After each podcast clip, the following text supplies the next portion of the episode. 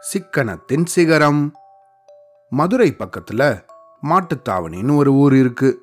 அந்த ஊர்ல பல வருஷத்துக்கு முன்னாடி யசோதா கலாவதி அப்படின்னு ரெண்டு பேர் இருந்தாங்க. இந்த ரெண்டு பேரும் நெருங்கின தோழிகள். எப்போ எங்க போனாலும் ஒன்னா தான் போயிட்டு வருவாங்க.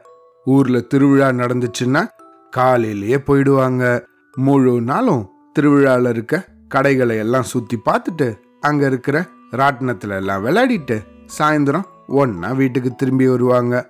இவங்க ரெண்டு பேரும் ஒன்றா பள்ளிக்கூடத்துலேயும் படிக்கிறவங்க. யசோதாவோட அப்பா அம்மா சின்னதாக ஒரு நெய் கடை வச்சிருந்தாங்க. அவங்களுக்கு பக்கத்து வீட்டில் தான் இருந்தா கலாவதி.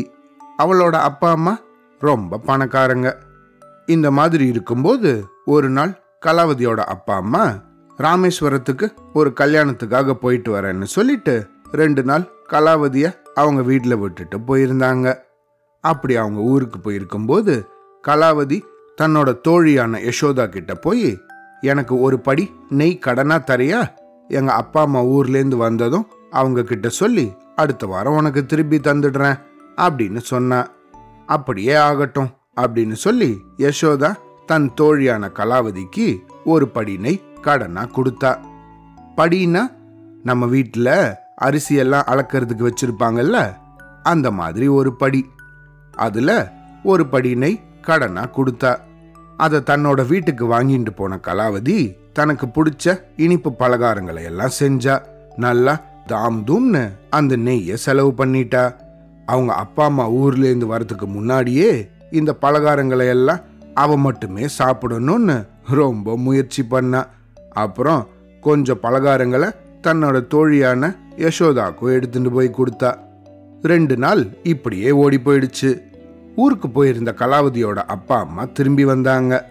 அங்க இருந்த மிச்ச மீதி இனிப்பு பலகாரங்களை பார்த்து எது இவ்வளோ பலகாரம்? அப்படின்னு கேட்டாங்க. அதுக்கு கலாவதி என்னோட தோழி யசோதா வீட்டில் பண்ணாங்கம்மா அவங்க தான் கொடுத்தாங்க. அப்படின்னு அவங்க அப்பா அம்மா கிட்ட பொய்யும் சொல்லிட்டா. இதுக்கப்புறம் ஒரு ரெண்டு மூணு நாள் கழிச்சு யசோதாவும் கலாவதியும் எங்கேயோ வெளியே போயிட்டு வந்தாங்க. அப்படி வீட்டுக்கு வந்ததுக்கு அப்புறம் வீட்டுக்குள்ள நுழையிறதுக்கு முன்னாடி கலாவதியை பார்த்த யசோதா போன வாரம் ஒரு படி நெய் கடனாக வாங்கிட்டு போனதானே? இந்த வாரம் திருப்பி தரேன்னு சொன்னியே. ஒரு வாரத்துக்கு மேலேயும் ஆயிடுச்சு. கேட்குறேன்னு தப்பா நினச்சிக்காத. எங்களுக்கு அது வியாபாரத்துக்கு தேவைப்படுது. அதை சீக்கிரம் திருப்பி தர முடியுமா? அப்படின்னு ரொம்ப தன்மையாக தான் கேட்டா. இப்படி கேட்கும்போது கலாவதியோட அப்பா அம்மா அவங்க வீட்டு வாசல்ல இருந்த திண்ணையில உக்காந்துட்டு இருந்தாங்க. அப்போ திடீர்னு யசோதாவை பார்த்த கலாவதி என்னது இது? இப்படி அபாண்டமா என் மேல பழி போடுறியே? நான் எதுக்காக உன்கிட்ட கடன் வாங்கணும்? எங்க அப்பா அம்மா அவ்வளோ பணக்காரங்க. நாங்க வாங்க முடியாத நெய்யா? உன்கிட்ட எதுக்கு நான் கடனா வாங்கணும்? அப்படின்னு கேட்டுட்டா. இந்த பதிலை கேட்டதும் யசோதா அப்படியே தகச்சு போயிட்டா. தன்னோட நெருங்கின தோழி இப்படி அவ மேலேயே ஒரு அபாண்டமான பழி சுமத்திட்டாளே அப்படின்னு ரொம்ப மனசு வேதனைப்பட்டா.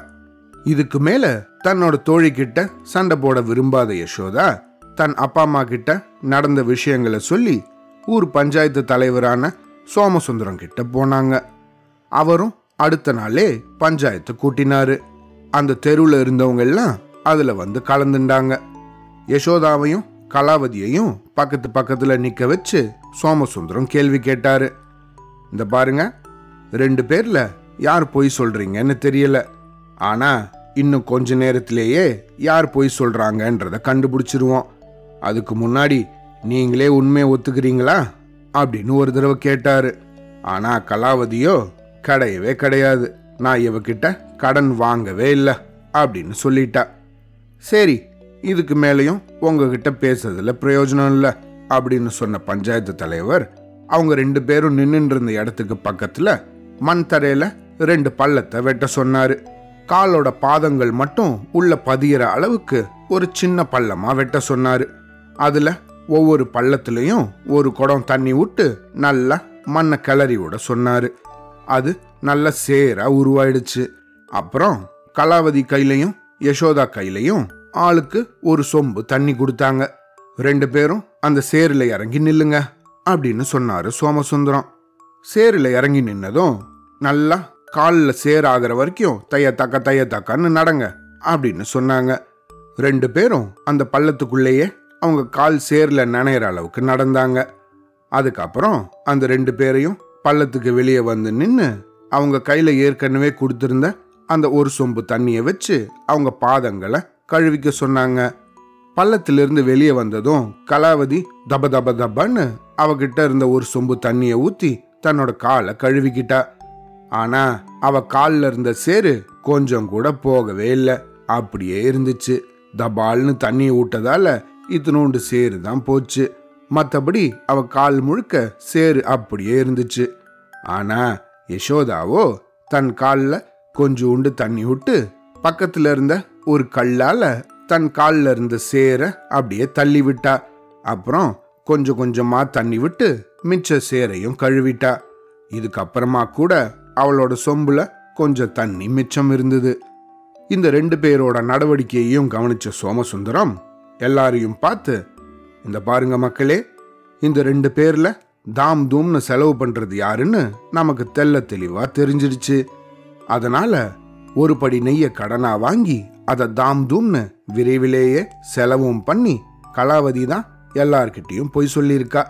இப்படி யசோதாவை ஏமாத்தினது மட்டும் இல்லாம இந்த பஞ்சாயத்திலையும் வந்து போய் சொன்ன குற்றத்துக்காக கலாவதிக்கு இந்த பஞ்சாயத்துக்கு நூறு ரூபாய் அபராதம் செலுத்தும்படியும் யசோதாக்கு ரெண்டு படி நெய் திரும்பி கொடுக்கும்படியும் இந்த பஞ்சாயத்து தீர்ப்பு வழங்குது அப்படின்னு சொன்னாரு. இதுக்கப்புறமா தான் செஞ்ச தவறுக்காக தன் தோழி யசோதா கிட்ட போய் மன்னிப்பு கேட்டா கலாவதி. சரி விடு பரவாயில்ல ஏதோ தெரியாம செஞ்சிருக்க. இதை இவ்வளோ பெருசா ஆக விடாம பார்த்துருந்துருக்கலாம் அப்படின்னு சொன்ன யசோதா தன் தோழியான கலாவதிய மன்னிச்சு விட்டுட்டா. இந்த கதையிலேருந்து நம்ம என்ன தெரிஞ்சுக்கணும்? எப்பையும் நம்ம யார்கிட்டையும் பொய் சொல்லக்கூடாது. முக்கியமா தாம் தூம்னு செலவு பண்ணக்கூடாது. எந்த ஒரு விஷயமா இருந்தாலும் எந்த ஒரு பொருளா இருந்தாலும் அதை சிக்கனப்படுத்தி சேமிச்சு வைக்க பழகிக்கணும். சரியா?